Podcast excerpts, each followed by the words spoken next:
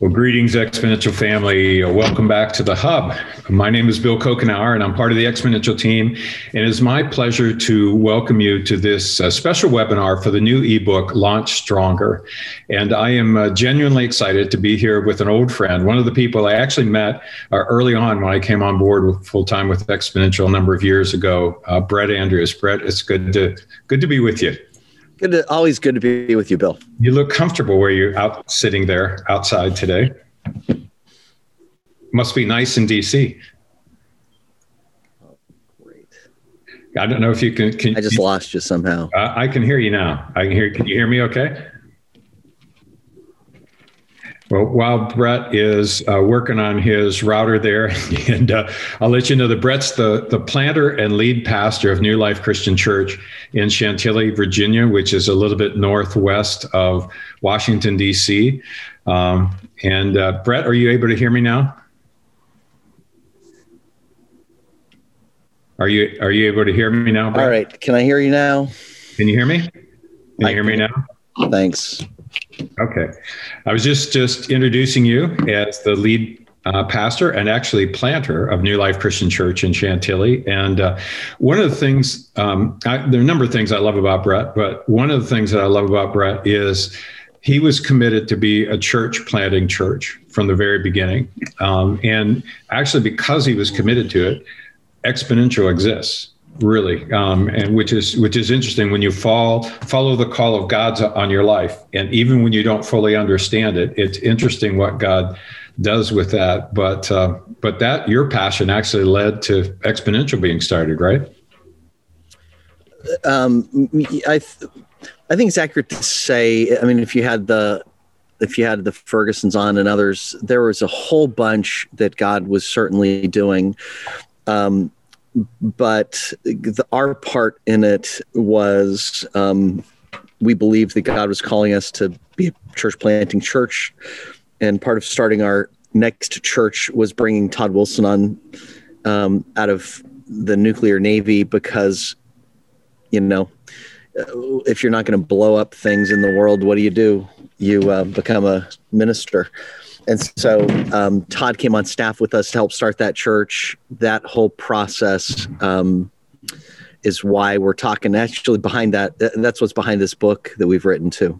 Yeah, well, I really have appreciated your commitment to that. I mean, even now, you you your quote facility is a Budweiser distributorship. Was it was it old Budweiser distributorship? It, it used to be. Yeah, yeah, yes. yeah, yeah. It's it's a place where, it, but now it's a seven day week um, athletic facility, and so people say they they we used to be about distributing six packs. Now you know people are coming in with their kegs and leaving with their six packs. you know, so yeah, I know some people are disappointed when they come to the keg room and find out it's only keg room and name only from what it used to be. but again, that's that's part of your commitment, not only to to embed yourself and be part of the community, but also to contribute resources to church planting. So you set up and tear down every week, um, which I yeah I think- yeah we do.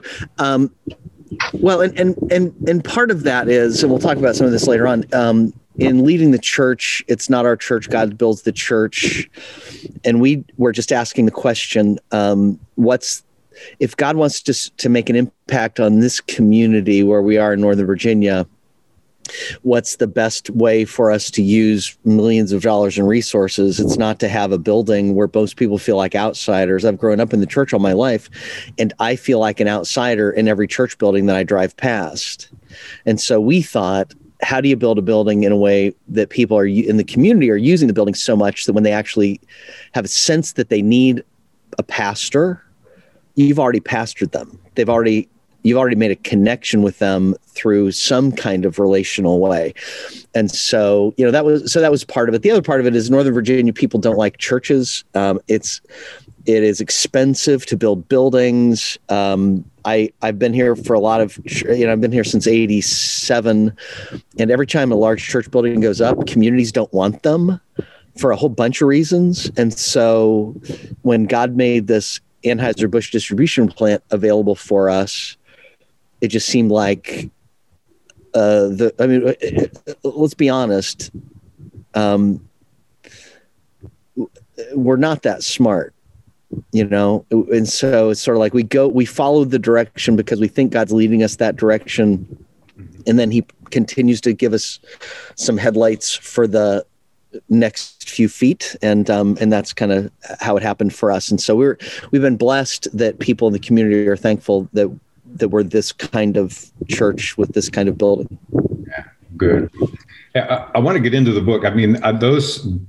I think those think, kind of things are important for people to understand. You know, kind of what's behind this, and and even as we, just as we get into the book here, uh, share a little bit about your commitment. I mean, early on, your very first church plant, and you know, just a little bit of the the struggle there, you know, and the commitment that led to to sending who you sent at that time, you know, well before even thinking about facilities? I think we might have lost your voice there. Sorry. One of the, one of the great things about God is he chooses uneducated Galileans to do his work you know? And so the reason you know you, we are all committed to multiplication. We believe that god doesn't just want us to reach a few people but god wants us to reach people who reach people who reach people and to, to all the world.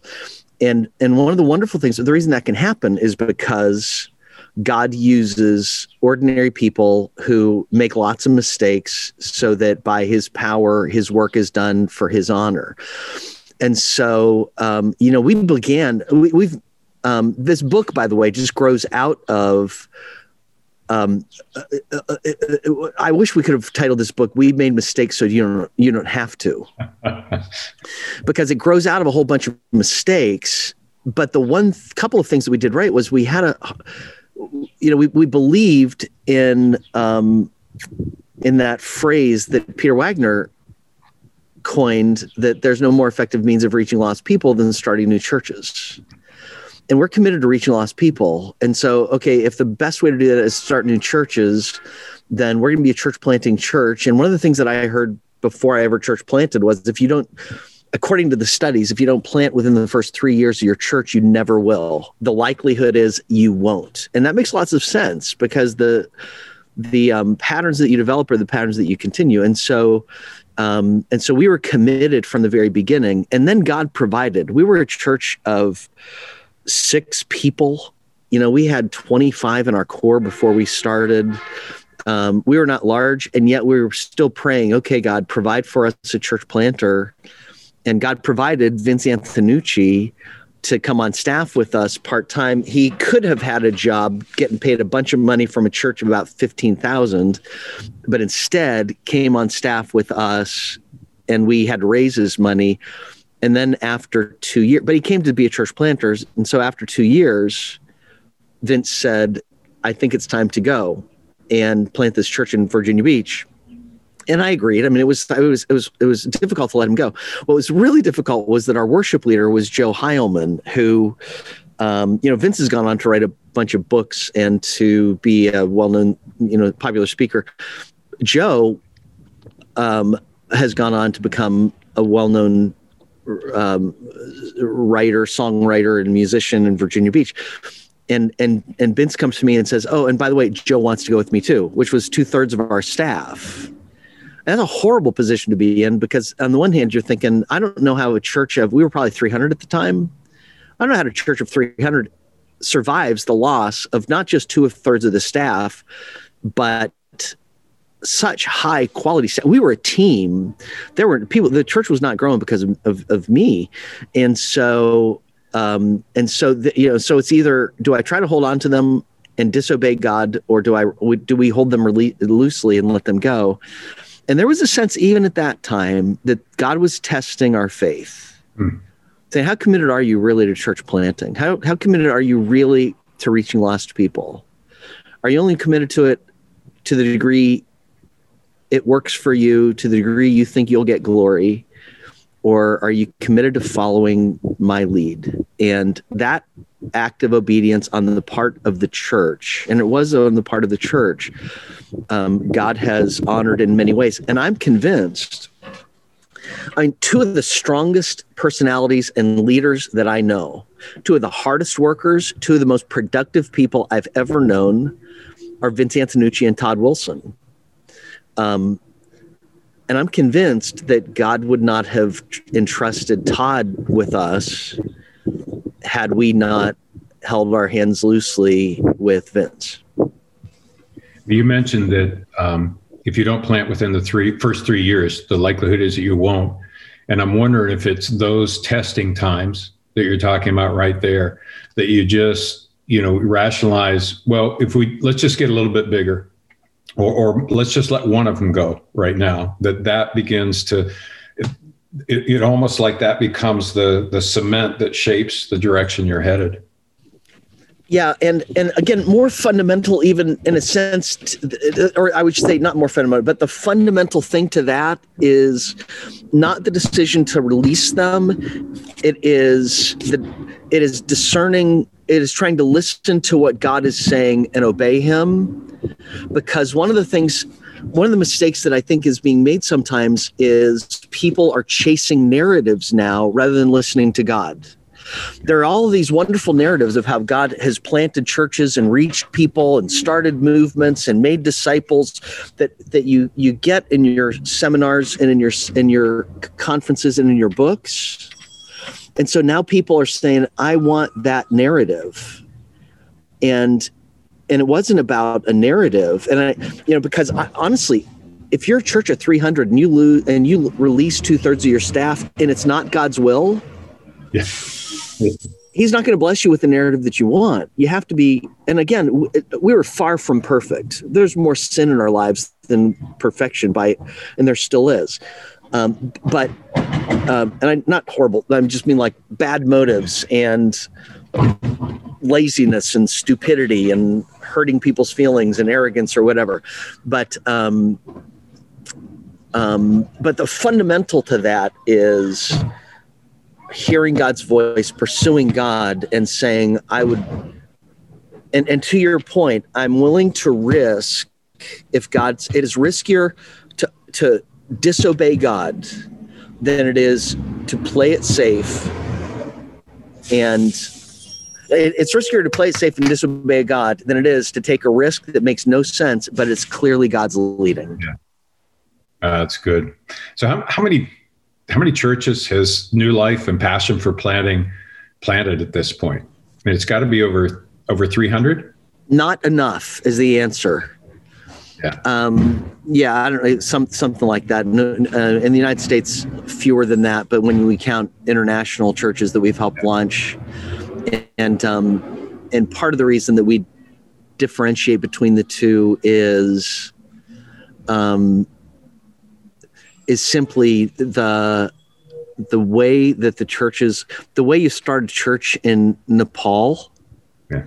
Is different from you know and the way a church is organized in Nepal is different from how people in the United States might imagine a church being organized. I mean, it's a church if they're teaching the apostles' doctrine and baptizing and communioning and reproducing, you know, and fellowshipping. Um, but anyway, so that's why we distinguish between the two. But the, so. the reason I wanted to bring that up, the reason I wanted to to kind of hear that sort of seminal story, seminal in the sense of the, your first church plant and, and the number of churches you've planted was not to you know put you on a platform that you're uncomfortable with, but but to let people know that you know a lot of people write books about church planting, but if you're talking about experience, this I mean there's more experience behind what you're sharing in Launch Stronger than many of the other church planting books out there. And so, you know, getting into the book itself, is that like how would you describe kind of the the main message? What's the heartbeat of of Launch Stronger? Thanks for asking that. I, I asked. Uh, so Sean. Um, this grows out of our passion for planting ministry, and I'll tell you how that began in a little bit. But um, Sean Cronin is one of our trainers for our church planting residents and he helped write this book and, and the book really is a collective effort. Um, but i asked sean how would you describe it? And i just love what he said. He said Um, I'd say it is about how disciple making can fuel church planting and church planting movements. Through the book, we highlight how church planters can personally incorporate disciple making practices into their lives and ministry from day one of the church, long before opening day.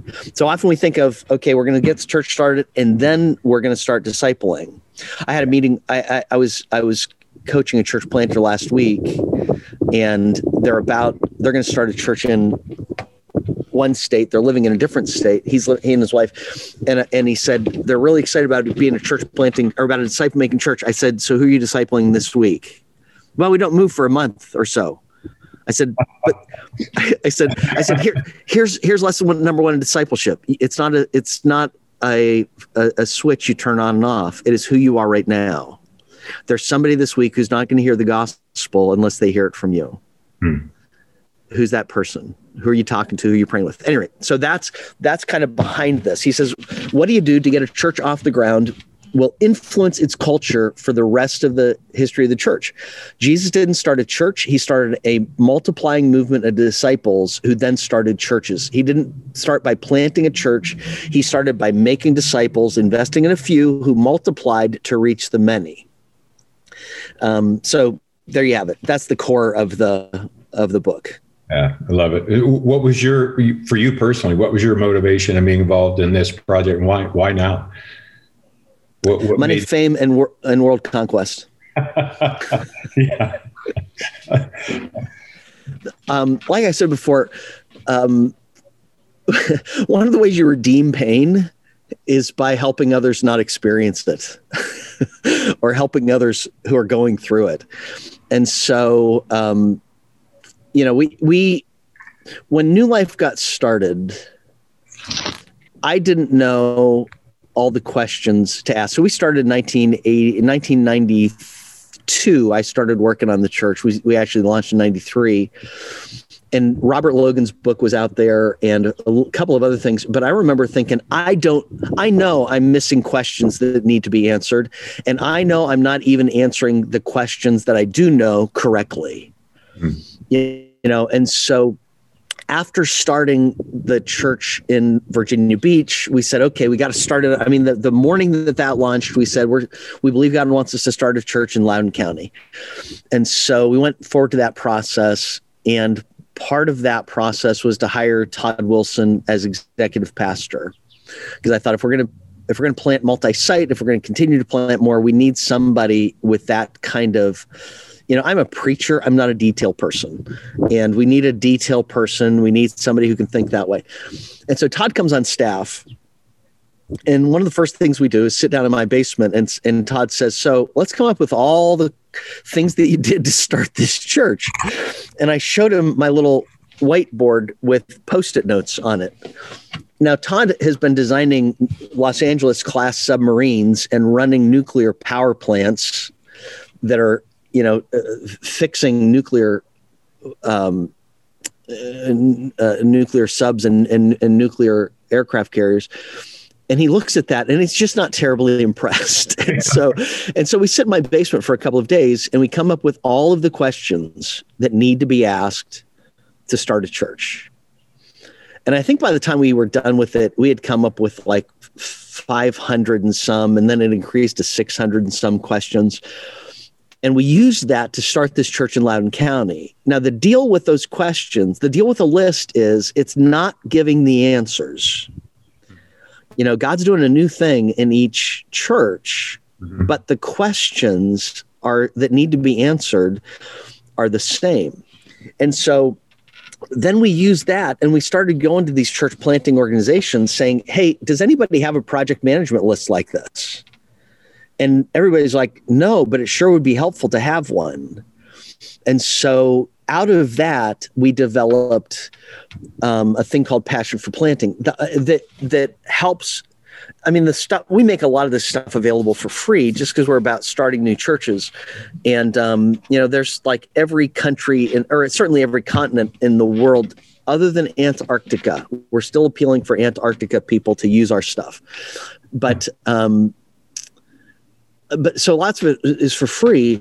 But our goal was um, we you know we realized a lot of most pastors who are called to ministry are not called to be project managers. Most church planters are not even primarily leaders. Most of us called to leadership in the church are primarily preachers and teachers, and yet we're responsible for doing all this detail stuff. And so, what we also found in the process of helping new churches is that a lot of these churches were focused these church planters were just focused on the wrong things. And so they were getting we were helping churches when we were when we were a um, marketing organization we were helping churches have big first sundays and and not having healthy launch teams not having healthy systems and stuff in place. And so and so we thought what we really need to do is help these church planters focus on what they need to focus on which is which is um, people, evangelism, um, discipleship, and help them so they don't have to focus on the stuff that's not their strength, but is is a torpedo in their bow if they don't you know if if they don't have it. And so and so that's why you know we we developed Passion for Planting. This book grows out of those questions out of that project management approach. And again the book doesn't answer a lot of questions. It's really designed to help people think about the questions. And so again just for what it's worth um, if people want some reference so we've we do have project managers who work with churches on this when Stadia first started, a lot of people are, have heard of Stadia.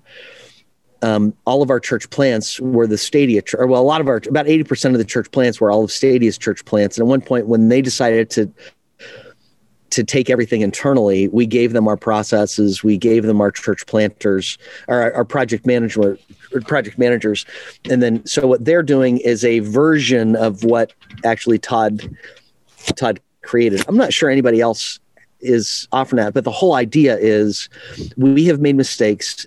We don't want you to have to. There are questions you need to answer. You have to come up with the answers. When our project managers help, they there's some that we do, but a lot of the stuff we just help help these churches do by giving them objectives, de- de- deadlines, um, materials that they need to come up with. Yeah. So, yeah, so the book that the book is more of a primer. It's not an, encycl- an encyclopedia with answers. Go ahead. I was just going to ask Brooke, Brooks if you would put the, the link to that book um, to Launch Stronger uh, so that people have that uh, there. Uh, I want to come back to something you said earlier that uh, really intrigued me.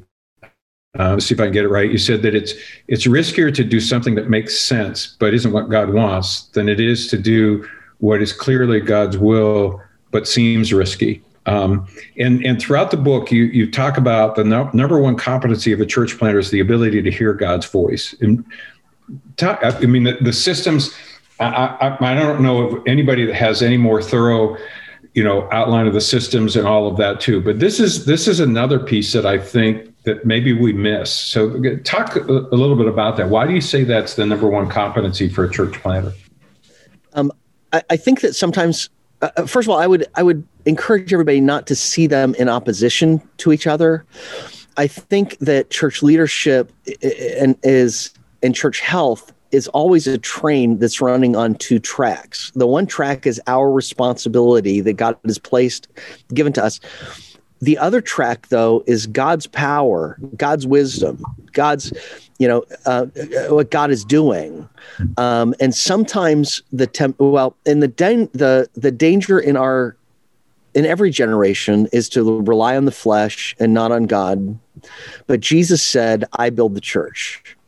I remember early in the church with New Life, I kept going back to the psalm that says, "Unless the Lord builds the house." those who work labor in vain. And there have been many times that I've thought, I don't know how to lead this church. Um, you know, I'm not smart enough to lead this church where it needs to go. I'm not smart enough to lead this church to be a multiplying church. But I don't have to be. I just have to be close enough to God to hear what He wants me to do today. Hmm. And maybe what he wants me to do today is preparation for something he's wanting me to do in five years from now. But the focus is still God, what do you want me to hear today? And I will obey you today so that you will build the church for what you want it to be. You know, um, Paul says that God is able to do through us more than we could ever ask or imagine through his power that is work within us. But if the work that we're doing is only what we can ask and imagine because it's in our brains, it's in, our, or what often is what, what happens so often is that's hard work. Mm-hmm. Um, and and I'm not I'm not don't confuse to think that I do this perfectly or think that I do, but I know it's the right approach that God has blessed. Um, but if all we're doing is reading other people's books and going to other people's seminars and seeing what God has blessed other people to do, and then saying, well, it worked for them, therefore it's going to work for us. And therefore we put our trust in the flesh. Um, God is really glad not to bless our trust in the flesh. So, you know, John 10 27, you know, Jesus, after saying, I am the good shepherd, says, My sheep hear my voice. I know them and they follow me. That's what it means to be a disciple. That's what it means to lead the church. Say, okay, God, what do you want to? You are the good shepherd. It's your church. You build the church. You build it by your power. Help me to hear what you want me to do, and I will do it. Part of this grew out of the aha for me came when I was when we went through time and our, it's our building process actually we'd gone through a point we had a land and a building planned for one area of the city and and uh, all we kept running into were walls you know and and the plan was i mean the vision was a building that the community could use that we could we you know i used to say if you're going to spend 10 million dollars on marketing it had better be to reach lost people.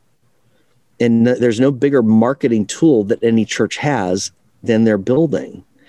And so i mean other than their people of course but the um and so god kept saying no no no no no. And after about five years of that i had this really sobering moment of okay god am i just am i just sanctifying my own voice you know, I'm really critical of, you know, in fact, the Bible tends to be critical of prophets who claim that they're speaking God's voice when it's really their own voice. And I'm not above that. And I thought, you know what? I keep saying, this is your vision. This is your vision. This is your vision. I think it's your vision. I've thought it was your vision, but Lord, am I wrong? You know, are you saying no because you really don't want us to do this? And it's just been my idea. And I thought at that moment, you know, if if I don't, if I can't hear God's voice for his vision for this church in the future, I'm done here. Mm. Because um, because if, if God stops talking to me about what he want, where he wants his church to go, somebody else needs to lead it. Now, fortunately, we had good elders who said, "No, this is God's vision. We're going to keep moving forward." and that really was in a sense a satanic attack that became a test but um, but that also gave me confidence that you know what if it is god's vision i just need to obey mm. and like i said i'm not the smartest person in the world i really respect how Todd and Dave Ferguson will sit down at lunch. I, I, I, I know I've sat down at their in, in, their dinners together. This was years before Exponential, and they're talking and they're envisioning and they're talking about multiplication and all this stuff. And I'm just thinking, I need a good sermon illustration for Sunday. You know, I'm just really thankful that people can think like that. But um, but you know what I can do? I can be like the disciples who just listen for God's voice next.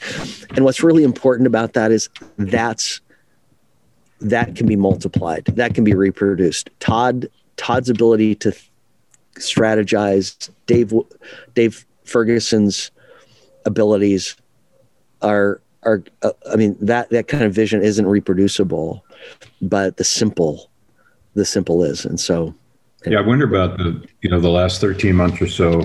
I feel like part of the reset that God has used this this time. I wonder if you know, and just thinking broadly here, but I wonder if a lot of we were in the mode of you know planning services and you know sermon series or whatever you, you know, and asking God to bless that and trusting you know where this last 13 months has been way more about God. If you're not in this, we you know it's not going to happen, and like we don't know, and and I you know, I'm, I feel like that's been part of the reset, and part of the reset I hope we don't lose as we begin to move back into sort of I, don't want to say normal, you know, or you know what it was because I don't, don't, but you know what I mean. Well, you're you're entrepreneurial enough to love the change, and wow, what great opportunities we must have because of this change. I get that, I'm and, and I'm I'm there with you.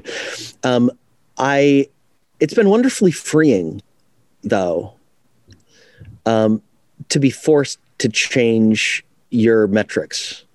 Hmm. I was on a call a few weeks ago with a group of ministers, all from larger churches than mine. I mean, these, these churches that are thousands.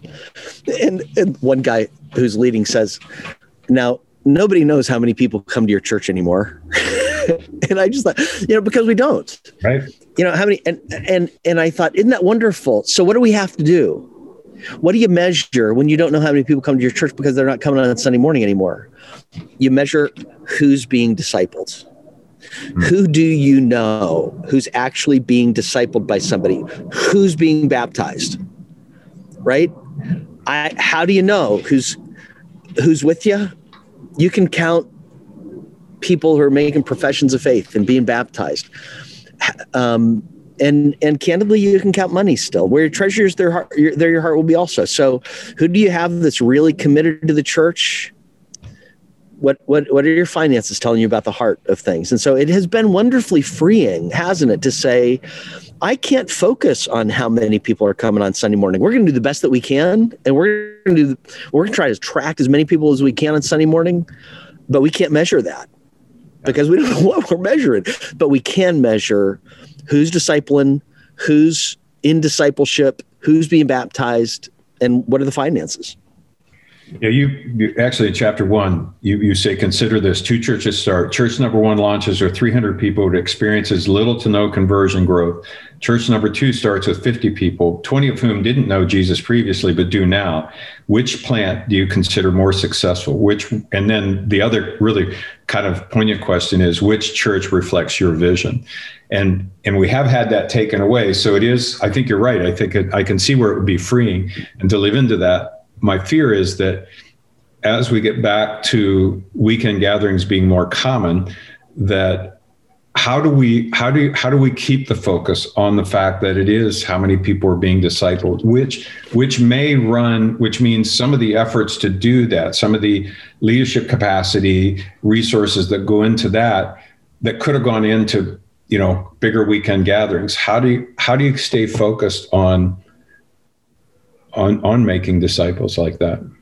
Yeah, and, and, I mean the question of how do you measure the win is always in front of us, and the first measure of the win is is my heart close to the heart of God. Hmm. Um, the because if our heart's close to the heart of God, we're going to measure what God measures. Whether the church of 300 or the church of 50 is the better church, really the that's a that is a what does God say? Hmm. If God's will for you is to start the church and you have 300 people and he's going to use that to reproduce disciples who make disciples who make disciples, wonderful. But don't measure the 300 people as the measure itself. And, and that's the same thing. If you, you know, if, if you have, if you've, if God's led half of your people to Christ in the, I mean, that you know, praise the Lord. And yeah. so, um, you know, I was reading, I was reading the life of Jerome, a little bit of the life of Jerome last night. And here's a guy who writes the Vulgate. Here's a guy who we continue to quote to this day, whose translation of the Bible is still used as a, a, a translation that is affecting translations today and as he faces execution, he says, I know my life doesn't mean much. Hmm. And he means by, or is not significant in terms of the, you know, in terms of what really matters, in terms of what God's work is. In that sense, you know, that, that was so humbling. I thought, here's somebody we quote today, and he's saying, you know, all that matters, God's will being done. Hmm. Uh, God, the, the church being God's church, lost people being saved. Yeah. And I think that um, so I think it begins there. How how do we keep it rightly focused? It's when we focus on okay, God, what do you want to do? How do you measure the win here? You know, and it's measured by again, I think it's measured by how many lost people are being reached and how many people how how are you seeing the fruit of the spirit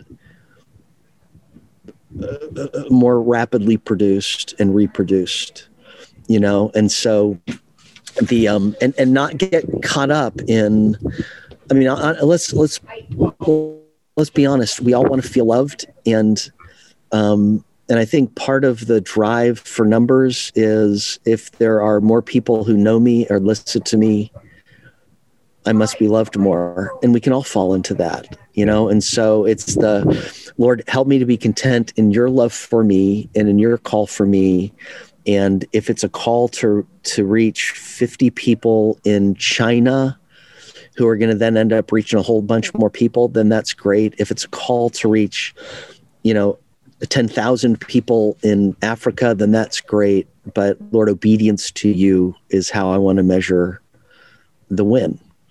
That's well said. We, uh, you know, we talk about five levels of multiplication, and that magnet at level three, that many of the things that make you a great level three church become the very things that make it difficult to move yeah. four and five. And and so when yeah. a lot of times when I share that and and people say, well, what you know, how do we how do we get beyond? What, how do you move there? And and one of the shifts that we talk about is the the shift in the scorecard. And and I like how you you said you can't just pick another scorecard but really seeking the Lord and and God, what is what's your scorecard for this church? What is what are the things that you'd have us focus on that you have invest uh, uh, us invest our energies in? That you'd invest our our our time, our our energy, and uh, yeah, was well, well said. See, the well, the the the the Great Commission is is such a wonderful obviously i'm sure jesus appreciates me appreciating his commission but affirmation um, i'm sure he always the affirmation. Um, but um, it's easy for us to focus on one side of the scorecard or other go into make go into all go go into all the world make disciples of all nations baptizing them in the faith, and i will be with you always. Um, there's a big vision and a small vision. The big vision is we got to have movements that are making disciples all nations. That is the definition of churches planting churches planting churches. But it doesn't begin there. It begins with go make a disciple. Who makes a disciple? You know, and I've I, I see I, there's enough pride in me that people who've loved me and cared for me enough have called it out in me. When I was in college, I remember having, you know, thinking what big vision, big vision, big vision. First Thessalonians, and a friend who said, Brett, you know what big vision is? First Thessalonians 4:11. Make it your ambition to lead a quiet life, to mind your own business, to work with your hands, just as you were told, so that your daily life may win the respect of outsiders and you won't be dependent on anybody. Um, and I love the vision for, I, I know the vision for exponential mm-hmm. is Jesus' vision of multiplication to go into the world, to make disciples, to have the greatest impact that we can have. And so we talk a lot about movements and movements and movements, but movements are driven by love for lost people. Yeah. Movements are driven by make it your ambition to lead a quiet life, to mind your own business and so but and but the thing is when well bill bill smith i don't know anybody who's led more disciple making movements than bill smith. And one of the reasons i respect him so much is because nobody knows about him even though he's behind so many disciple making movements. Um, i was with him one time when he was teaching um, disciple making movement leaders in europe and just a, a small retreat. And they asked him Um, um, so what's the key? Bottom line it. They said when we leave here, this what's the most important thing we can leave? If we're gonna if we're gonna reproduce disciples and lead movements, he said, love God more every day and see the world through his eyes. He said, if you love God more every day and see the world through his eyes, you're going to love lost people and he's going to lead you to lead movements. But if the ambition, see, my ambition is I want to lead a movement. You know, I yeah. want to make, I want, I want to have a multiple, I want to have a, I want to have a start a whole bunch of churches. You, you say, how many, you say, Brett, how many churches have y'all started?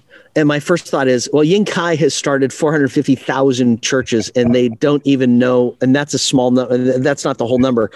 So not as many as Yang, way below Yang, you know? And so that's what I want to be. And It's like, no, folk, make it your ambition to lead a quiet life. Yeah.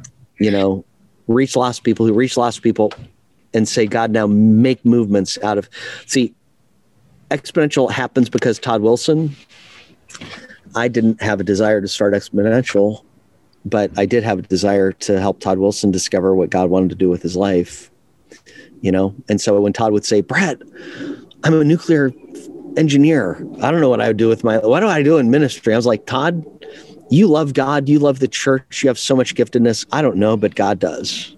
Yeah. And that kind of small focus, God does more than we could ask or imagine. That's beautiful. I want to I want to hit a couple other things here before we run out sure. of time. Um, you you are a, a self confessed preacher, and that's what you brought to the to the system. But in this book, um, you don't write a lot about preaching and the role of disciple in a disciple making church. What what role do you see? Like what what role do you see preaching has in a disciple in in, in a church that's focused on making disciples? You know, Bill. Um, whenever people do interviews like this, um, sometimes I, I, I fear taking myself too seriously. And so I just am so snarky right now. It's kind of like, well, you, you, know, my view is I think the preacher's the most important thing in the whole deal. So, you know, pay me more. Sort of the nature of our relationship. At any rate, um, uh, um, the first thing I would say is uh, to see your role as preacher as um, discipling and mm-hmm. facilitating discipling and and fueling discipling. Um, again, I, I, go back to just the basic. Um, the most important question we can always ask is, "What's the best way to love?" Mm-hmm. The most important question the preacher has to ask, or the pastor, or the leader of the church, how can I love the church uniquely in a way that God has called me to, has wired me to? And so um, I can say personally, nothing has discipled me more than preaching and teaching. Hmm. Other things have discipled me as much. But when I was a kid, I listened to sermons all the time. I and I know I'm probably weird in this way, but I listened to seminars all the time. I'd wash the car, listen to seminars. I would throw a baseball against a wall listen to seminars. I'd mm-hmm. wake up in the morning. I'd listen to, I mean, and it's just because I don't know, it was the way I did devotions or something. And, and so since God changed me through that, I think he probably does others as well. And it's, and so I just want to honor him in that. Um, so I value the power of preaching. Part of the reason I value the power of preaching, by the way, is because people think it's a weak method I I love it when people say the worst method of discipleship is preaching and teaching, and I'm thinking, and the worst way to save the world is through the baby a baby and a cross. Isn't it amazing how God hits home runs with crooked sticks? Yeah, it's not original with me. So so it's like okay god has given me let's argue let's say for sake of argument preaching and teaching is the weakest. Well god's given me the weakest gift and so i'm going to do the best that i can with that. Second though um, preaching encourages discipleship. You can preach in a way that makes people dependent on you and impressed with you or you can preach in such a way that people are driven to be discipled the, there's no more effective way of growing personally than reading the bible personally right and reading the Bible with other people. And so when you preach, so I used to preach in a way that would want I would want people to listen to me and be persuaded. Now my first goal in preaching is for people is to open the Bible for people so they want to read the Bible on their own. A win for me is when people say, I love the book of Habakkuk. I love First Thessalonians. You know, I love Song of Solomon's. I've not done Song of Solomon yet, but because it scares me. But the um, you know, and so you preach in a way. There's a whole. Are you preaching so people will be persuaded by your preaching, or so that people will be excited about the Bible? And there, and then in, in your preaching, you're casting vision as well. Um, I um can I ask you to talk for just a couple of minutes? Sure. I apologize. I'll be right back. No, that's right. Um, is is Brett's uh, just before Brett comes back? One of the things that I wanted to mention is we talk about the five levels of multiplication at exponential. We really want to be careful to um, to acknowledge the power of the gospel. So if if you're a level one, level two church, um, don't be embarrassed about uh, the power of the gospel. Is no less. Um, meaningful, no less powerful, uh, regardless of, of what level you might be at. In fact, uh, because the vast majority of churches are level one, level two, most of us come to faith in level one, level two churches. It's about, um, it is about though reshaping a paradigm and and helping us to understand and maybe maybe hear God's voice um, a little bit a little bit differently. And so, um, I would encourage you to um, to look into the the five levels that that we talk about there. Uh, but again, not to to demean any individual church for um, for a particular for a particular level because it is the the power of the gospel. And uh, and I appreciate uh, Brett and and I appreciate his humility. You know, one of the other shifts that we talk about um, to move beyond the magnet at level three is hero maker and and that idea of moving from a um, a hero posture to a hero maker posture, and and I'm hoping that's part of what you're picking up from Brett uh, as well too, in in in wanting to to share what they've written here that comes from uh, an abundance of experience, an abundance. Um, in uh, certainly in, with respect to the U.S. church and church planting, um, but but there is there is um, a lot of uh, credibility that comes uh, with that.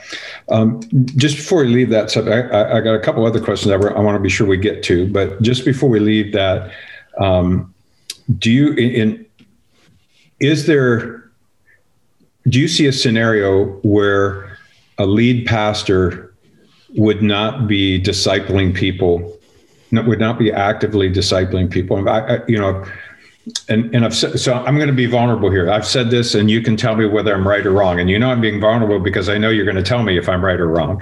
Um, but I've said if if the business of the church ever grows to the point where a pastor is not personally discipling discipling people and doesn't have meaningful relationships with people that don't know don't yet know Jesus, then the business of the church has gotten too big.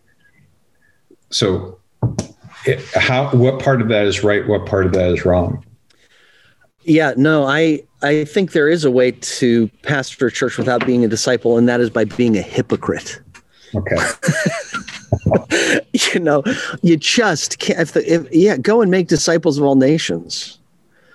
Um, we part of the reason we make disciples, the, the reason we ought to be motivated to, is because of love for God and love for lost people. But it's sheer obedience. Yeah. And it, the basic is obedience. You cannot, if you are a disciple of Jesus, by definition, you're discipling somebody else. Mm-hmm. You're not a disciple if you're not disciple. I mean, I, I hope this doesn't sound too condescending, but I don't know how somebody can consider themselves a disciple if they're not discipling somebody else. If Jesus said, Go and make disciples of all nations, and it's a command, it's not just a commission he says, As the Father has sent me, so send I you. Um, you know, Vince Antonucci has a great line. He said, Jesus wept over lost people. Mm. If we sometimes are not weeping over lost people, mm. our hearts aren't as much like Jesus as we'd like to believe. I like to sing songs and feel like I'm close to Jesus. Mm-hmm. But the real test of my closeness to Jesus is my heart for lost people and for making disciples. How in the world can I say I, I'm being harsh now, but how in the world can I say I'm following Jesus if if disciple making isn't if being a disciple is not the core of my identity? Yeah. And so, yeah, no, I I agree with you, and um, yeah. How how do you parse disciple making and evangelism? Like some people see those two things, oh. people see it as one. How how do you how do you approach it? okay. That? The, the way the way we teach it at New Life is, um, and it's not completely original with me, but partially. Four C's. If the big universal C is celebration, we exist to honor God. We exist to delight in God and for Him to delight in us. Then the inside, you have a C of cause. The church is a cause. That means we're an army. Our cause is to reach lost people. We have a cause to reach lost people. But we're also a community. As a community, and it interlocks with the cause. We're a family. Who matters most in the the who who matters most in the cause? The lost person. Who matters most in the family? It's the child who needs to be fed and nurtured and matured and grown and then released to reproduce. But they're intertwined, mm-hmm. right? Sometimes you reach the lost and they immediately become part of the family and they're nurtured and reproduced. Sometimes people are, sometimes it's the family that is reaching the lost but then they need to be sent out for the cause very quickly and then and then we're a corporation is the third c there you know that, i know it's a dirty word but it comes from the word from the same word we get the word corpse body we're the body of Christ. There's nothing dirty about the corporate side of the church. As the body of Christ, we have systems, just like God has given our body systems.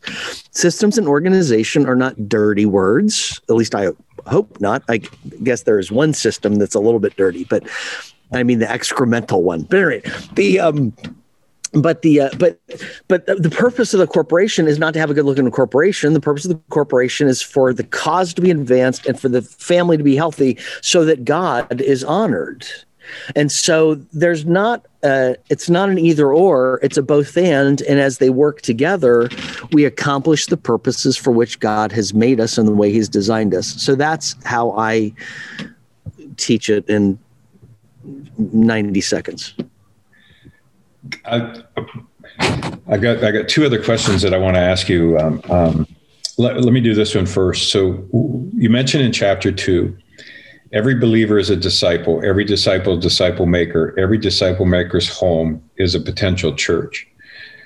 Are you? Um, and, and, and I think you're right. You know, thinking about the systems that you just talked about, and and I, I systems are not evil um, unless unless we put our faith in those. and, and, and I guess right. it, that doesn't really make the systems evil. It's just our approach to the to the systems. In in looking in that statement, are you like do you see churches being as disciples make disciples planting churches in their homes and then maybe a simpler form of church? Or do you see that as a as a viable way of church planting i guess? Um, my friend Bill Smith says one reason he thinks that disciple make movements haven't happened as much in the West is because we immediately go to forms and systems and strategies. And God doesn't. Hmm. I mean, the, uh, uh, uh, the, answer to the question if, if you want to start a church in Nepal, you're gonna have both. You're gonna have some churches that are. I, I, I, it was the last time I made a trip was notable. That's why that's in the in my mind. They have churches in their cities that you would look at and say that's a that's a good healthy disciple making church like you would expect. But then you drive out into the Himalayas where in into the mountains where people live distant long distances from each other. Um, it those churches do not look like churches that we think of. Um, again, I think the focus doesn't need to be. I, I, I, we need to think about what's it mean for me to be obedient to Jesus, and Lord, how would you build this church through me and be open to everything. But to think, um, I mean, honestly, you're part of a church, in my opinion, that very few people are capable of doing. But that's great. That's what they need to do. You know what what what um, what was done at Saddleback is great because he's doing what God has called him to do. You know what um, what they're doing in the with the Timothy Initiative in India and Nepal is wonderful. That's what God's called him to do. What Ying Kai did in, in, in, in China, what the churches are doing in Japan, that's great. So, um, this is what I know. If you disobey God, He's not going to bless it. It doesn't matter if you have a small strategy or a big strategy. The question is, what's it mean for me to be obedient to God and to follow His lead? And again, I c- candidly, I wish we would get be less fixated on if we can just latch on to this new strategy, this new system, this new organizational approach. That's the um, God can use any of them if we're being obedient to Him. Yeah. So I I know that sounds like an evasive answer, but I'm I just I'm I'm I'm you know I grew up in a time I started leading the church in a time when like anyway like Willow Creek was the answer. You know, we need to do it the Willow Creek way. Saddleback is the answer. We need to do it the Saddleback way, kind of thing. And and um, and and and here bill here's here's my concern i um in the 1980s we were really critical of the church of the 60s and 70s and 50s and 60s and 70s because they were building a church based on the past. If we start building the church based any church that's built on what was done yesterday is built on the past and God is not a church of the past, He's the church of today and tomorrow. How do we know what he's going to do today and tomorrow? How do we know that we're, how are we going to be? God knew the pandemic was coming. Who are the churches most ready for the pandemic? The churches who'd listened to God. And, and so God had prepared them for the pandemic when they didn't realize that God was preparing them for the pandemic. That was one of the ahas for us at New Life. It's kind of like, wow, we weren't perfectly ready, but it made sense the stuff that God was doing with us in discipleship that made us more ready for the pandemic than we realized we needed to be. Yeah. And so I would encourage people learn systems and strategies and then obey who is he who is your community you have to be a cross-cultural evangelist you have to be a missionary of your community exegeting your community and applying God's wisdom to your community but um, but not getting wrapped up in what's what approach is going to be the best approach. So, yes, if it's a if it's a church that if God wants to start a church in a built in a, in a house because that's the best way to do evangelism, wonderful. But it may not be too, you know. Yeah, I agree with you. I think that sometimes we look at s- systems and uh, and they become a box you know it's kind of like you build this box and you allow the holy spirit to work in there as opposed to, to platforms.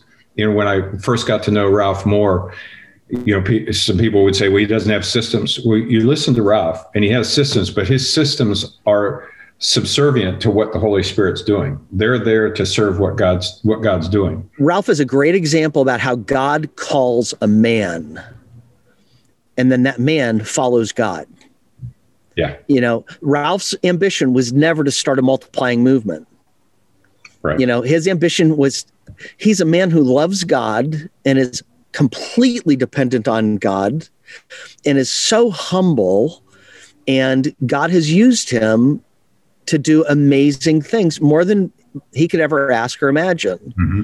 And again, I would say if God is going to do more than we could ever ask or imagine through his power that it was work within us, then it's going to be something you haven't seen before because you can imagine everything that you've seen. Yeah. You know, yeah. and so that's I, I I I'm not against any of it. Yeah. I yeah. No, it's good. I think it, and tying that back to some what you said earlier, the importance of hearing God's voice and that being the number one uh, yeah. For a church planter.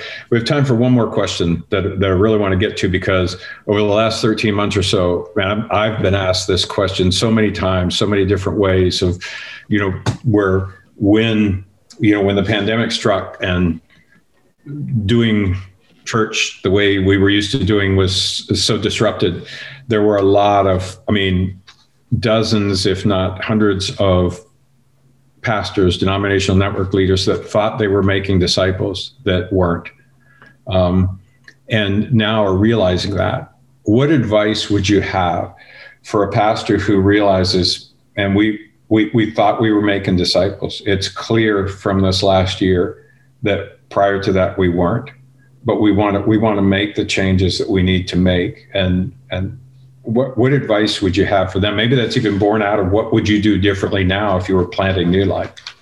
Uh, my advice to them would be, of course, to hire Todd Wilson, and if they can't hire Todd, to hire Todd and Dave Ferguson, because that would answer all of their questions. Um, the um, but you'd have to pray about it first. Yeah, well, sure. I, I, actually, you don't. That's one you don't have to pray about. it's clearly God's will. Um, you know, I I was reading of a church outside Nashville that has had a thousand baptisms since December, and and as the minister was talking about it, he said, "See, they they um, what they're doing and offering invitations and and what God's done." He said it began with him spending a lot of time in silence, listening to God, hmm. And again, God wants to do an amazing thing through you. One of the things, uh, one of the things that we, um, that it's easy to forget is that God doesn't need us. He is sovereign. We're his children. Why has he called us to be part of his work? Because he wants us to love him and to know his love. Mm. And so all of the i know one of the things that's happened for me in church planting and disciple making and all the frustration it is just it drives you to god. Yeah. god i can't do this. And god i thank you that you love me so much that you've called me. And now sometimes you use me and god you've provided for me. And um and so um so my first advice would be um let God dig your own cisterns. Hmm. Don't drink out of other people's cisterns. Listen to God and and let him do a new thing through you. The next thing I would say is focus small. Who will you reach this week? Who will you share with this week? What are those when as New Life tried to turn things around, um, with this a couple of years ago, I realized I have to run with the runners. So Lord, provide for me. Who are the runners that are going to run with me? You know, it's that, and we could we could analyze it and do the whole bell curve and to say, you know, you always have your early adopters. God, who are my early adopters? And here's the great thing just like Jesus says, you sow the seed broadly, some of your early adopters are not people you would have chosen. And so, you know, and so start small, work with your runners. And then I would say um, work fast. As soon as people are baptized, get them sharing with others. I think one of the cl- one of the mistakes that we make is we um, and for whatever variety of reasons, and maybe it's a tr- lack of trust of the Holy Spirit, we think people need to be taught too much before we release them. Again, my friend Bill Smith says people are never more obedient than when they're still wet out of the baptistry. So, and they're also no, no more joyful. Yeah. So, as soon as they're led to Christ, you say, Who do you need to share with? Who do you know? And we all know the people who are most, who, who have the most connections with lost people or people that are lost. Right. And so immediately turn those people around and say, now I will help you. Who are you going to talk to to share what you've just done, what you've just experienced? You know, the joy of the Lord uh, is what people need to hear today. People, it used to be, you know, in the 70s, you, if you die tonight, are you going to go to heaven? Do you know where you're going to go? People aren't impressed by that now. We don't live in a death culture. People live in a joy culture. They want joy. And there's a hunger for that right now and a hunger for peace. And so get them sharing the joy of their salvation. And then what happens this is an old communist technique the communists would say, okay, you've just become a communist. Here, go send, go pass out these techniques on the street. Go pass out these brochures on the street corner. And what's that do? Well, it forces them to answer questions. It forces them to understand what they believe. Yeah. And so, um, so that's what I would say. I would start small, start with your own discipleship, run with the runners, and then as people are you know, I, I, love to say there there are no no discipleship problems in your church that can't be solved by 200 baptisms this week you know, just think what happens when people start getting baptized and people start baptizing their friends. All of a sudden, a whole bunch of new problems have to be f- answered and, and fixed, and that's wonderful.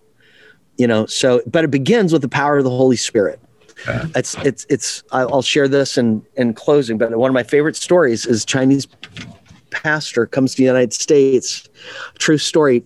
Visits a whole bunch of mega churches and on his way to the airport, his host asks him, So, what'd you learn about the church by observing all these mega churches in America? He said, It's amazing how much can be done without the power of God. Wow. And so, my prayer has been, you know, God, may your power be at work within us. I've seen, we've started a whole bunch of churches and, and they're I've been disappointed too many times when I've walked into churches that are doing everything technically correct, and I leave feeling, but where's God's power? Mm-hmm. Where are decisions being made? Where are lives being changed? And it's like, okay, Lord, we need both. We need your power, and we need our our wisdom and our obedience and our our methods. Um, you know, so I would follow God's leading and lean into His power. That's and that's what I love about the book is that you you honor the systems, but don't put them in a place. Um, you, you you place them that's subservient to the way God is leading someone, and that's that's really powerful. At exponential, you know, our um, our whole focus, the theme coming up here is empowerment, and just in our recognition that all of the systems, all of the that while good, without the power of the Holy Spirit, is is um, yeah, is just not going to get the job done. Um, good to be with you. Thanks. Well, Thanks. Always good to be with you, my friend. Never talk to you. Can't talk to you enough. We, we and it's been a while. It's been a while since we've had a chance to. Yeah. To I, I, look forward to catching up again, and and thank you all to, uh, for joining us here in the hub. Uh, check out the schedule. There are some amazing. Um, I really think, perhaps second to YouVersion, the hub is the best free Christian resource literally you know i mean it, it really is amazing so take advantage of that but thanks for joining us today um, brett good to see you bud good to see you too talk to you soon